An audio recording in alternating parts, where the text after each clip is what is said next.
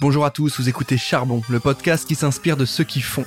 Et dans ce format, nous partons à la recherche de profils atypiques d'entrepreneurs, de créateurs, de sportifs, d'artistes. Tous vont nous raconter leur histoire, leur parcours de vie et leur motivation. Cette nouvelle saison est réalisée en partenariat avec French Tech Grand Paris et French Tech Est. Merci à eux de nous soutenir et bonne écoute. Bonjour à tous et bienvenue dans ce nouvel épisode de Charbon. Je reçois aujourd'hui Maëva Courtois qui est CEO et cofondatrice de la société Helios, spécialisée dans les comptes bancaires responsables et un peu plus éthiques. Merci à toi. Comment tu vas Maëva? Bah, Très bien, merci à vous de me recevoir. Je suis ravi de t'avoir avec nous. Tu vas nous parler de ton aventure, tu vas nous parler évidemment de Helios, tu vas nous parler de la French Tech. Pour commencer, si tu veux bien, est-ce que tu peux nous donner le parcours, nous parler un peu de ton CV J'ai vu des études en maths, j'ai vu... Euh, un passage dans certaines boîtes assez importantes. Est-ce que tu peux me raconter un peu d'où tu viens et qui tu es? Ouais, tu as fait un début de parcours, effectivement, un G en maths. Je suis sortie d'école, j'ai commencé à travailler en finance de marché, j'ai bossé en banque d'investissement.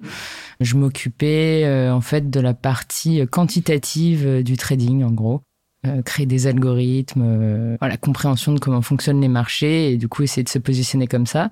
Puis j'ai changé pour passer en fonds d'investissement où euh, j'ai été en charge de monter le pôle de finances durables. Donc en fait, faut revenir il y a à peu près 7 ans, 6 7 ans un moment où la réglementation change côté banque et on demande aux acteurs financiers d'intégrer des critères environnementaux, sociaux et de gouvernance dans leurs décisions d'investissement s'ils veulent continuer à pouvoir vendre en fait, euh, enfin vendre leurs fonds et en tout cas aller faire des collectes de fonds auprès des assureurs. Et donc j'ai été en charge de monter ce pôle de finances durables. À l'époque, euh, moi je fais un peu mon switch euh, écologie à ce moment-là parce que je suis en fait consciente du réchauffement climatique, mais un peu de loin, c'est-à-dire que ça me paraît quand même quelque chose d'assez lointain, assez intangible et assez difficilement compréhensible. Euh, et en fait, euh, en montant ce pôle-là, je commence à, bah, du coup, à, lire tous les rapports euh, scientifiques sur le sujet, surtout tous les rapports sectoriels, rencontrer les entreprises pour comprendre comment elles s'engagent au niveau de la durabilité.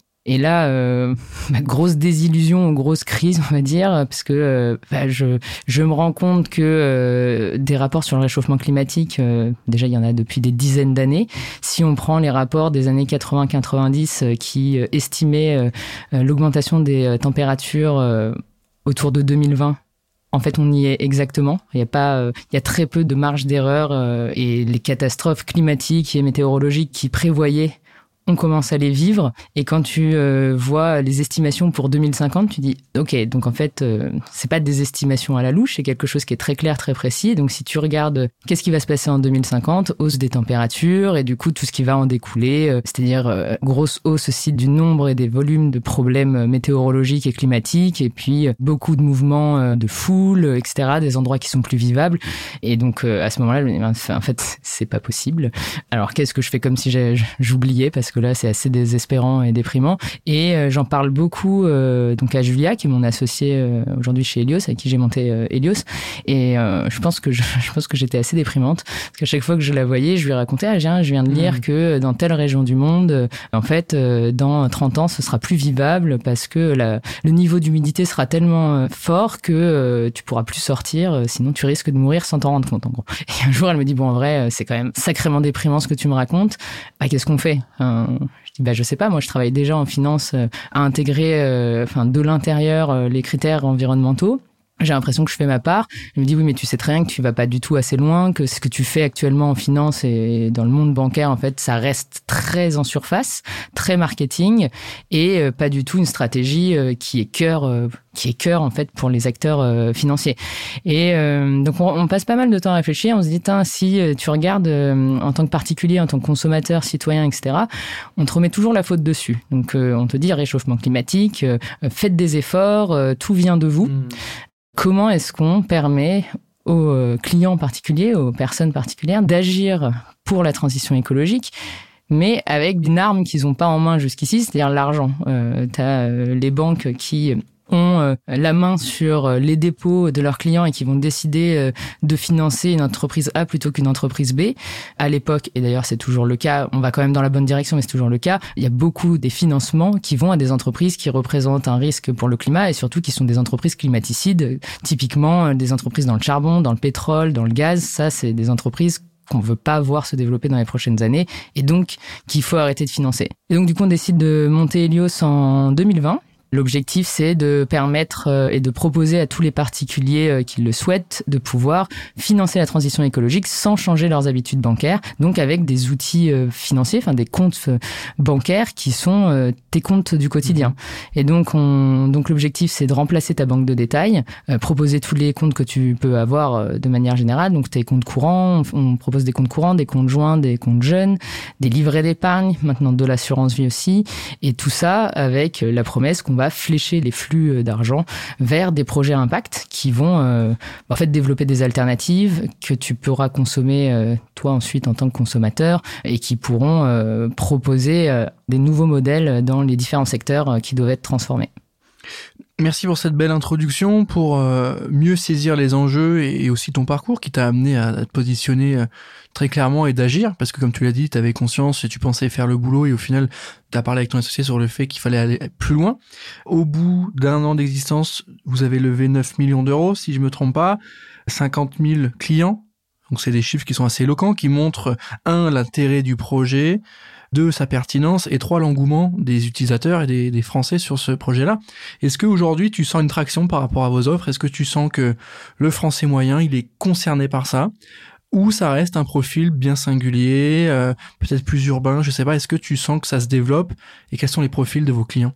Alors déjà, le premier problème, on va dire, auquel on a été confronté, c'est quand on s'est lancé, on a dit, bah, on va lancer une banque euh, dédiée au financement de la transition écologique. Et les gens disaient, quoi? Hmm. Et c'est quoi euh, une banque bio, une banque écolo, je comprends pas trop le rapport entre hmm. l'écologie et la banque. Donc déjà gros moment euh, euh, d'évangélisation sur le sujet sur bah, en fait euh, la banque son vrai rôle c'est pas c'est pas ce qu'on voit en frontal un rôle commercial qui te propose juste un compte une carte. Son rôle c'est de financer les entreprises enfin et les particuliers d'ailleurs et les États financer des projets et donc de financer l'avenir et donc, elle a un peu la possibilité de modeler euh, ce que sera euh, l'économie de demain en choisissant le type de projet qu'elle va mmh. financer. Donc déjà, euh, de devoir évangéliser sur ce sujet, c'était un gros point. En 2023, on voit qu'il y a quand même une grosse évangélisation sur ce sujet qui est fait par nous, mais aussi par plein d'autres acteurs, dont euh, même les banques euh, traditionnelles, hein, qui essaient de se mmh. positionner euh, petit à petit. Et ce qu'on voit, d'ailleurs, on a fait une étude sur justement quel rapport à l'écologie ont les Français. Et en fait, ce qui est intéressant, c'est que c'était pas la même étude, mais le chiffre 2020, c'était autour de 60% des Français se sentent concernés par le réchauffement climatique. Là, en 2023, c'est plus de 80% des Français qui euh, hmm. disent en fait se sentir concernés parce qu'ils commencent à avoir peur. Ouais, mais entre se sentir concerné et passer par vous pour ces activités bancaires, est-ce que tu sens qu'il y a eu ce déclic ou pas? Ou est-ce que c'est en évolution ou est-ce que c'est pas extrêmement palpable? On, est comment aujourd'hui? Parce qu'en vrai, la solution, elle est, elle est hyper claire, elle est hyper complète. Et si on se pose la question d'y aller, normalement, c'est tout le monde doit dire go. Mais 50 000 utilisateurs en deux ans, c'est beaucoup. Et en même temps, on se dit, mais en fait, il y a un marché de dingue à aller choper. Il faut réussir à convaincre tout le monde. Donc, comment tu perçois cette traction-là, justement euh, comment ils agissent les gens? Est-ce que tu les vois vraiment euh, arriver dans l'action? Parce que moi, tu me demandes, c'est pareil. Euh, j'ai envie de m'engager, tu vois. Mais pour autant, je suis pas encore chez vous. Euh, donc, tu vois, il y a ce petit gap aussi de, voilà, de passer à l'action. Premier blocage à l'action, c'est euh, la crainte d'avoir un service qui est moins bien. Hmm. Tu te dis bon bah je vais aller sur un service à impact, euh, du coup j'y vais pour l'impact, mais est-ce que je vais avoir quelque chose en termes d'expérience utilisateur qui va être aussi bien que ce que je peux avoir euh, ailleurs? Ça c'était notre notre pilier numéro 2 après l'impact et on doit proposer hmm. la meilleure expérience utilisateur et du coup des features et des produits qui sont au niveau de ce qu'on peut trouver dans les banques en ligne et les néobanques du marché. Ça je pense que c'est euh, plutôt euh, gagné. Après, le deuxième point, c'est euh, de pouvoir proposer une gamme euh, de produits qui est assez euh, diversifiée. Parce que déjà tu te trouves facilement des excuses quand il faut mmh. euh, changer. Mmh. tu dis ah mais ça a l'air long il va falloir que j'envoie des papiers. Tu dire non tu scannes ta pièce d'identité sur ton canapé et tu as ouvert un compte. Ah zut. Bon bah alors je vais trouver une autre excuse. Bah en fait j'ai besoin d'un chéquier. En vrai t'as pas besoin d'un chéquier c'est pas enfin la plupart des gens n'ont pas besoin force enfin n'utilisent quasiment jamais leur chéquier. Il y a des alternatives. Tu peux garder un chéquier dans une autre banque. Et après il y a euh, côté produit, ah bah, j'aimerais bien quand même avoir euh, mon épargne euh, et mon assurance vie ou d'autres comptes au même endroit. Et ça, ça a été le, le, focus aussi sur les deux dernières années ultra speedé pour mmh. pouvoir mmh. proposer la gamme de produits type de la banque de détail où tu dis bah ouais je peux avoir mon compte courant mon compte joint enfin moi moi c'est enfin moi j'ai mon compte courant mon compte joint mon mon épargne et mon assurance vie donc en fait tu as tout au même endroit et, et là ça devient plus facile de sauter le pas Ensuite, euh, je pense que le, le point de bascule, c'est au moment où où ça devient connu du plus grand nombre, parce que évidemment que euh, les plus euh, sensibilisés au sujet sont les premiers à être au courant euh, d'alternatives comme Helios. Et en fait, euh, tout l'enjeu, c'est de passer au deuxième cercle des euh, gens concernés, mais qui commencent leur cheminement et qui, du coup, vont un peu prendre leur to-do list. Qu'est-ce que je fais pour baisser mon empreinte carbone Et donc, bah, rentrer dans, dans cette case-là? Ah, ok, bah, mmh. dans une des étapes, il y a baisser ma consommation, mais également changer de banque. Tu, tu, parlais effectivement des produits et de la qualité de la relation client et, et de l'offre qui est faite. Mais il y a un élément aussi que je pense assez important, et je pense que vous l'avez en tête hein, de l'action que vous menez, c'est la com et le market qui est autour de ça. C'est-à-dire qu'aujourd'hui, des grosses banques historiques qui font des pubs euh, toutes les semaines, qui passent en télé, qui ont maintenant, qui lancent aussi bah, des concurrents directs à vous, qui, ils internalisent des boîtes et des startups et les lancent aussi. Ils ont un, un, impact, une force de frappe qui est folle. Et je rebondis justement sur votre euh, pop-up store que vous aviez lancé il y a quelques semaines, le Pop Hope Store avec le jeu de mots sur l'espoir. Ça montre aussi que vous avez compris les enjeux marketing, d'aller toucher et de, faire de l'événementiel et de craquer un peu cette prise de parole qui est un peu hybride. Et est-ce que tu peux nous dire ce que ça vous a rapporté? Est-ce que cette OP, ce hook de com a été euh, efficace À quel niveau? Alors, c'est sûr qu'on n'a pas les mêmes budgets qu'une banque traditionnelle. Rien que, euh, prendre l'exemple du parrainage ou des primes d'entrée mm. dans la plupart des banques, euh, bah, souvent c'est 150 euros euh, si tu ouvres un compte mm. chez les banques un peu tradies. Nous, on ne propose pas ce type de soudoiement, on va dire, mm. pour ouvrir des comptes. Donc, faut aller toucher différemment avec des budgets complètement différents. Ça, c'est sûr. On a différents types de com. Effectivement, c'est la première fois qu'on lançait un, quelque chose de physique. Mhm. C'est assez différent de ce qui peut être fait euh, d'habitude. Et en plus, l'équipe s'est lancée un peu en solo. Donc, bon, ils sont très contents de, du résultat, mais euh, on n'est pas passé par une agence euh, événementielle. On a tout organisé de manière solitaire. Par contre, ce qui était assez, je pense, impressionnant pour nous et enfin c'est le, fait que ça soit enfin tangible. Tu parles d'argent, tu parles de projet, d'impact, etc., de mhm. compte et en fait derrière tout est en ligne et tout est en com numérique. Et hmm. là, d'un coup, tu arrives dans un lieu physique où tu vas rencontrer des euh, boîtes. Euh, du coup, on a lancé un, un collectif qui s'appelle Tous Consommateurs, qui euh, regroupe justement une bonne partie de commerçants éco-responsables hmm. français hmm. et qui vont proposer des alternatives à ta conso tous les jours. Et bah, en fait, tu, tu rentres là-dedans et tu dis ah ok, c'est pas juste dans l'application Helios, je retrouve toute la liste de ces alternatives. Là, je les vois et je vois leurs produits et du coup, c'était jeu de mettre quelque chose de tangible mmh, face à nos clients. Le concept. Euh. Ouais, exactement. Et euh, bon là, c'était à Paris. On l'a fait sur quatre jours, donc c'est un, c'est une première. Mais gros succès, on a eu beaucoup de monde, donc beaucoup de gens qui nous connaissaient quand même, euh, soit par les réseaux partenaires, soit de notre réseau. L'objectif, ce sera de passer euh, sur quelque chose d'un peu plus grand, donc un plus grand lieu, sûrement l'année prochaine. Donc avec, là, on avait 10 partenaires dans le programme Tous Consommateurs. On mmh. est quasiment une centaine de partenaires, donc l'objectif, c'est que l'année prochaine, on soit plutôt 30-40 mmh. partenaires avec des stands. Et en fait, on avait lancé une, dans ce pop-up euh, une expérience immersive. Mmh. en fait, le premier étage te montrait l'impact du euh, réchauffement climatique de façon tangible. Donc typiquement, tu avais une boîte avec euh, une journée de déchets d'un foyer euh, français. c'est hyper choquant. C'est le truc était énorme. Du coup, tu le vois vraiment de, de tes yeux. Donc plutôt euh, expérience immersive type musée. Pareil, on montrait euh, sur 10 t-shirts. en fait, sur 10 habits en France, il y en a 7 qui sont pas portés dans l'année. Donc en fait, c'est c'est énorme la surconsommation. Donc l'objectif, c'était de montrer, ok, voilà où on en est voilà où on peut euh, aller. Euh, et, de, et en fait, si vous voulez découvrir des alternatives, eh bien, découvrez les partenaires euh, hmm. de tous consommateurs par Helios. J'ai une question parce que toi aussi, ça peut peut-être, je sais pas si vous le faites déjà, mais est-ce qu'il y a des programmes spécifiques pour les profils entrepreneurs? Parce que on, se parlait d'aller toucher des gens engagés. Euh, c'est pas forcément facile, parce que tous les Français font pas forcément la démarche. On a en France quand même un beau territoire et un beau terrain d'expression auprès des entrepreneurs qui souvent sont issus d'une jeune génération et qui ont conscience de tous ces enjeux et qui je pense sont des je pas des ambassadeurs mais qui sont je pense très très très très disposés à bosser avec des banques, euh, des solutions bancaires comme la tienne.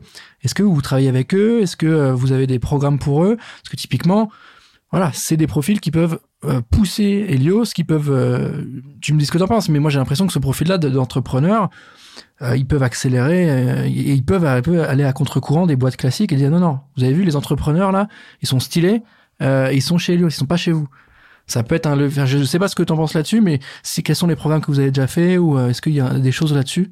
On n'a pas de, enfin en tout cas on n'a pas essayé de viser particulièrement des entrepreneurs, c'est la question. À part euh, du coup les, les entrepreneurs euh, du collectif là tous consommateurs, Mhm. très impact. Euh, après on n'est pas euh, spécialement, euh, enfin dire, en tout cas on pousse pas spécialement Mhm. Ok. euh, à convertir euh, des, des gens euh, profil entrepreneurs, mais c'est des gens qui sont plus sensibilisés. Bon déjà parce qu'ils sont dans l'écosystème, Mhm.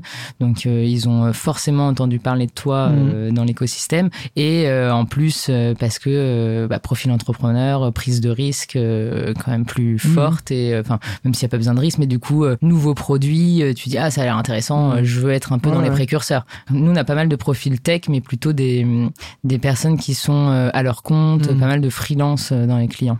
Ok, non mais c'était c'était important pour moi aussi d'avoir ce petit point là parce que c'est vrai que c'est des profils qui, on le voit hein, lorsqu'ils montent des projets, ils ont la conscience, ils ont la question sur le comment, le pourquoi, le est-ce que c'est bien fait, est-ce que ça respecte certaines choses, plus qu'il y a, euh, je pense, 15-20 ans.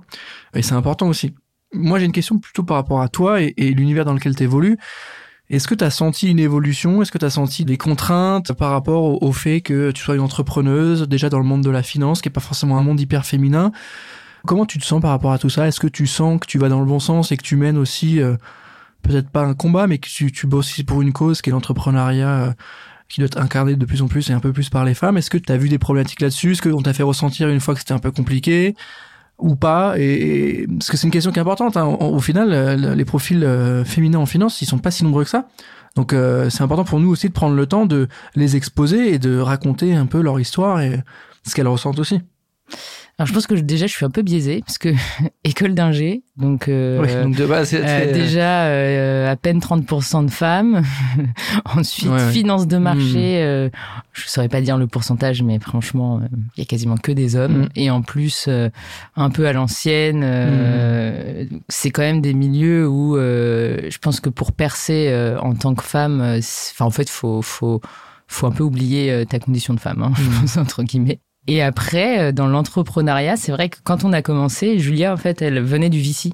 Euh, et elle me dit, tu sais, euh, en vrai, en tant que femme, en plus, on est sur un sujet fintech, Mm.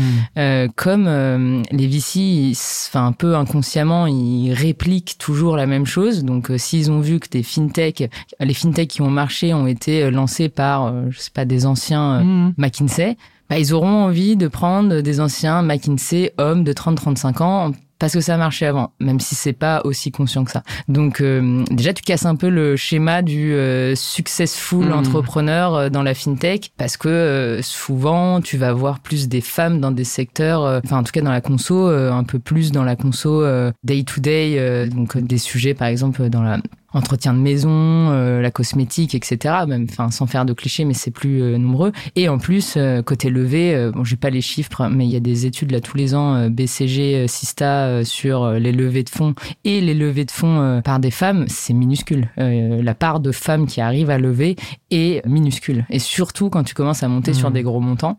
J'ai pas eu l'impression, moi, qu'il y ait eu de, de problématiques, j'avoue. Euh, mais après, euh, en tant qu'optimiste euh, entrepreneur, euh, je pense qu'on s'est pas focalisé sur les problèmes. Et euh, maintenant, euh, je pense que c'est plutôt très positif parce que même dans les gens qu'on recrute, les hommes qu'on va recruter, je pense qu'il il y a aussi... le fait qu'ils sont, enfin, c'est un peu bizarre, enfin, j'allais dire qu'ils soient ok de travailler pour une femme, c'est un peu bizarre de se dire ça. Heureusement que t'es ok, mais bon, du coup, il y a quand même un peu un tri, je pense, qui est Mhm. inconscient, et Mhm. donc euh, qui euh, sont un peu dans les mêmes, euh, aussi dans les mêmes valeurs que Mhm. toi, de promouvoir de la même façon homme ou femme. Et en fait, typiquement, j'ai jamais eu à faire, et peut-être que ça arrivera plus tard, mais jusqu'ici, j'ai jamais eu à faire de politique, parité, etc. En fait, le codir, il est, il est paritaire, on a moitié femme, moitié homme. Pareil dans les équipes, on est à peu près à 50-50. euh, et en fait, ça se fait tout seul. Mhm. Et ça, je, je pense que c'est une bonne façon euh, quand tu es une femme euh, entrepreneur. Et le dernier point, c'est en effet, en tant que femme, mais ça, je l'ai pas vu tout de suite, c'est d'être un peu rôle modèle pour les prochaines générations qui Mhm. disent, ah oui, d'accord, bah moi aussi, je peux le faire parce que j'ai envie de ressembler à telle ou telle C'est entrepreneuse. tout l'enjeu en fait, c'est de, de montrer ces profils et de les mettre en avant par les réussites et de dire en fait voilà, ça y est, j'ai un exemple à suivre, j'ai un modèle parce que les exemples, comme tu dis, euh, de, de gens de McKinsey qui ont monté des projets successful, oui, il y en a. Mais effectivement, c'est de se créer des modèles et de se dire ok, je veux faire ça. C'est simple que ça, hein, c'est euh, je veux faire comme ça, je veux, je veux faire la même chose. Ça. J'avais une de mes premières, je crois que c'est ma première stagiaire qui m'avait dit euh, sur la fin de son stage en pause, euh, en fait, ça me fait tellement plaisir d'être venue bosser chez vous et de voir deux femmes qui euh, montent un projet aussi ambitieux. Elle m'a dit, du coup, j'ai l'impression que peut-être qu'un jour, moi aussi, je pourrais monter une boîte. Je Mhm. dis, bah oui. enfin, si tu le veux, euh, oui, tu peux. Enfin, à toi de te donner les moyens. Mais du coup, j'ai trouvé ça assez touchant de se dire, Hmm. pourquoi elle, pensait que ce serait pas possible Mhm. et elle me dit le fait de vous voir elle me dit bah ouais moi aussi peut-être qu'un jour euh, je peux y arriver donc c'est j'espère qu'on pourra inspirer euh, même si c'est on fait pas exprès mais en tout cas que ça puisse un peu Non mais montrer des profils différents aussi c'est bien d'avoir aussi en tête le, le rôle qu'on peut jouer. Effectivement, c'est bien de l'avoir en tête dans la mesure où, bah, comme tu as dit, tu peux inspirer des, des profils plus jeunes, tu peux donner envie même. à- on pense aussi à des mères de famille qui se disent bah tiens, je vais lâcher le boulot, le CDI, parce que ça fait euh, 4-5 ans que je pense à un truc, je vais me lancer. Il y a ça aussi. Hein. Et ça, c'est une prise de risque aussi. Encore plus quand t'es maman. Mais c'est des choix qu'il faut encourager. Et je pense qu'aujourd'hui, nous sur Charbon, c'est ce qu'on essaie de mettre aussi en avant. Et je pense que c'est aussi la démarche de la French Tech que tu connais bien, avec qui euh, tu bosses pas mal et t'es aussi euh, au board. Euh, ça me permet de rebondir. Comment aujourd'hui vous vous travaillez avec la French Tech. Euh, Quel est le sentiment que tu as par rapport à l'accompagnement qui est fait au niveau français de la structure et de l'entité French Tech? Est-ce que tu as à nous dire là-dessus? Est-ce que tu sens que ça prend euh, sur des profils différents? Est-ce que tu sens que c'est de plus en plus éclectique sur les startups euh, sélectionnées dans les parcours et dans les schémas d'accompagnement? Alors j'ai j'ai fait un board donc euh, je suis euh, pas la, la meilleure personne je pense pour en parler mais ce que j'ai pu voir c'est que les différents euh, parcours d'accompagnement là qui sont créés Mhm. aujourd'hui par la en tout cas la French Tech euh, Île-de-France ça permet d'aller euh, effectivement chercher des entrepreneurs que tu vas pas aller chercher euh, au premier abord dans des Mhm. parcours classiques ou en tout cas qui, qui sont connus euh, souvent que par une partie des gens c'est comme euh, quand tu es à Paris euh, souvent tu as plus de chances de pouvoir monter une boîte parce que euh, tu es un peu plus dans les écosystèmes etc donc euh, il y a en effet un enjeu euh, enfin et typiquement la French Tech euh, travaille à ça c'est d'essayer d'aller parler à des profils qui sont pas euh, au cœur du système et Mm, qui mm, mm. pensent peut-être que le, la marche est beaucoup trop grosse pour pouvoir sauter le pas parce que tu dis attends aller lever des fonds moi je sais même pas par où commencer euh, lancer une structure je sais pas non plus par où commencer et donc là les avoir des programmes d'accompagnement qui te donnent un peu euh, Mm. les bases et d'ailleurs il y a pas mal d'autres structures hein, d'incubateurs nous on était passé par euh, Make Sense qui est un incubateur impact et qui euh, et qui va aussi te, te donner les quelques clés euh, si tu les as pas. Donc je pense que c'est euh, c'est intéressant. Après, à voir si ça va suffisamment loin dans euh, le euh, cliché de l'entrepreneur. Euh, Enfin, même s'il n'y a pas de cliché cliché, mais en tout cas d'aller euh, donner euh, les euh, en fait personne n'a vraiment les clés hein. ce que je dis euh, donner les clés euh, nous on les avait pas. Euh, j'avoue que je savais pas du tout comment lancer une boîte personne dans ma famille ou même dans mes amis qui étaient entrepreneurs. Alors maintenant il y en a qui, qui se disent ah bah du coup si euh, elles l'ont fait peut-être qu'on pourrait y aller donc c'est bien. Mais euh, au début tu te dis mais ben, je vais chercher de l'argent où? Comment je lance une structure? Comment je recrute? Euh, quand tu es sur les premiers contrats moi je me dis mais qu'est-ce que enfin j'ai des contrats imagine je fais des bêtises et que je fais un Mhm. mauvais contrat à quelqu'un et maintenant je suis bloqué en plus avec le droit du travail enfin c'est un peu euh, c'est je pense que t'apprends en- pour le coup t'apprends en marchant et c'est c'est énorme euh, tout ce que tu euh, apprends après ce qui est pas mal c'est de s'entourer aussi d'autres euh, Mm. je pas fait énormément mais de s'entourer d'autres entrepreneurs Mhm. ou en tout cas même d'autres gens qui travaillent euh, dans des startups et donc qui ont, aussi les clés des marches à suivre euh, même s'il n'y a pas vraiment de parcours tout fait quoi. Non, mais c'est important d'avoir le retour d'expérience sur le, le, le, le boulot qui est fait par la French Tech aussi, hein, parce que c'est ceux qui c'est eux qui travaillent avec nous sur cette nouvelle saison de Charbon et il y a des valeurs communes, il y a un état d'esprit qu'on partage. Tu as dit euh, apprendre en marchant, ça me fait penser euh, qu'il faudrait que tu nous donnes une définition, ta définition de l'entrepreneuriat.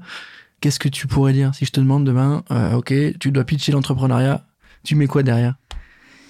Euh, je pense que c'est être capable d'être sur tous les sujets et bon sur tous les sujets pas excellent. Enfin, moi, c'est ce que je dis aux, gens que je recrute. Si je suis meilleur que toi sur ton sujet, c'est que t'es pas bon, parce que en fait, moi, je suis pas, je suis pas assez non plus, euh, je suis pas du tout experte sur tous les sujets, mais en tout cas, être capable d'apprendre, euh, d'apprendre. Euh, bah vite, être très curieux, je pense, et, et puis évidemment avoir avoir, mais là c'est pas, enfin c'est avoir une vision sur un sur son sur son produit, sur son mmh. marché. Mmh.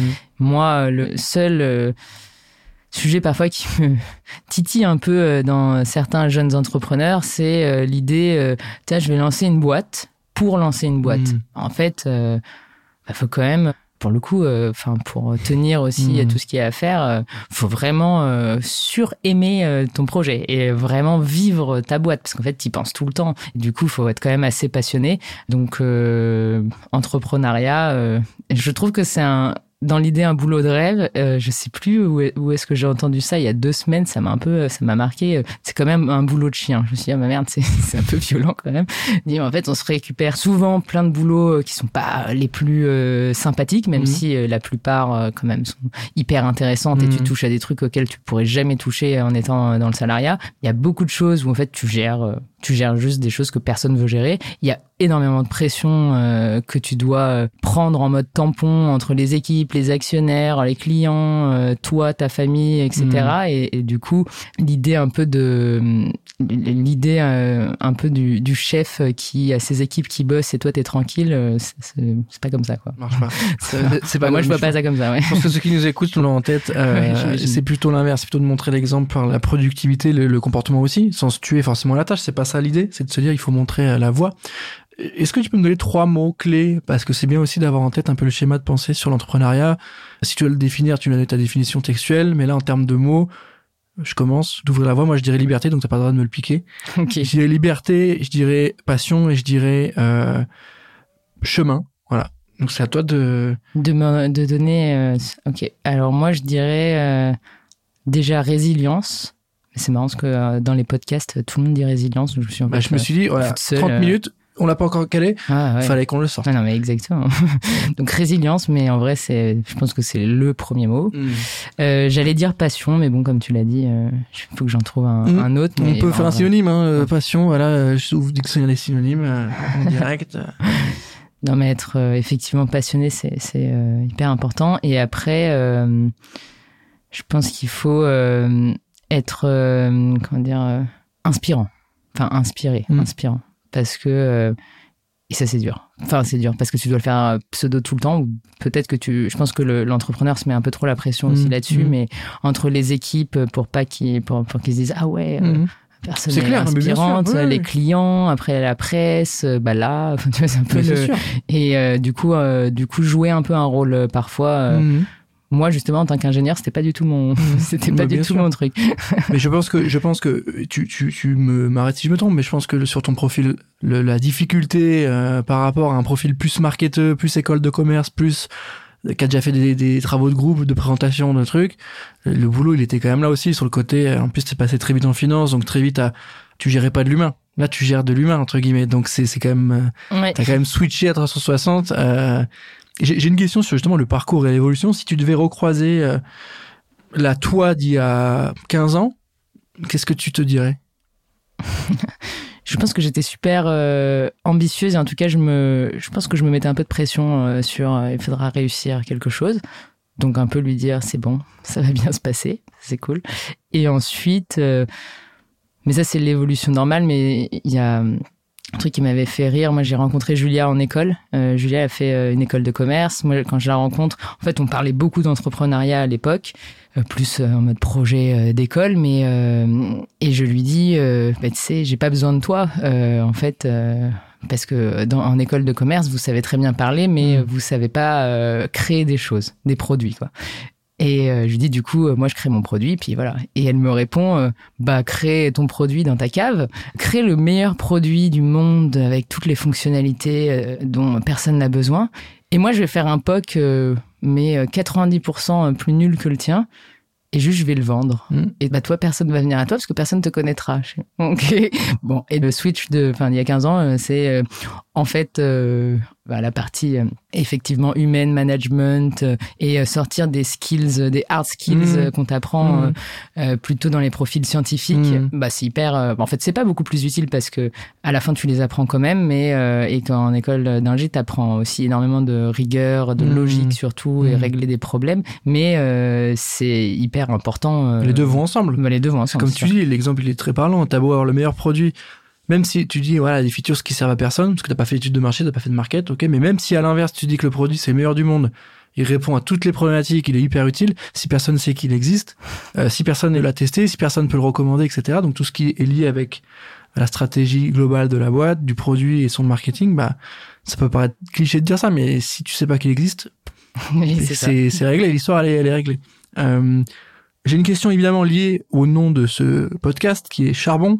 Il faudrait que tu me donnes ta définition du verbe charbonner. Ça veut dire quoi pour toi aller au charbon? Charbonner Moi j'ai l'impression que c'est euh, c'est de, de travailler euh, énormément.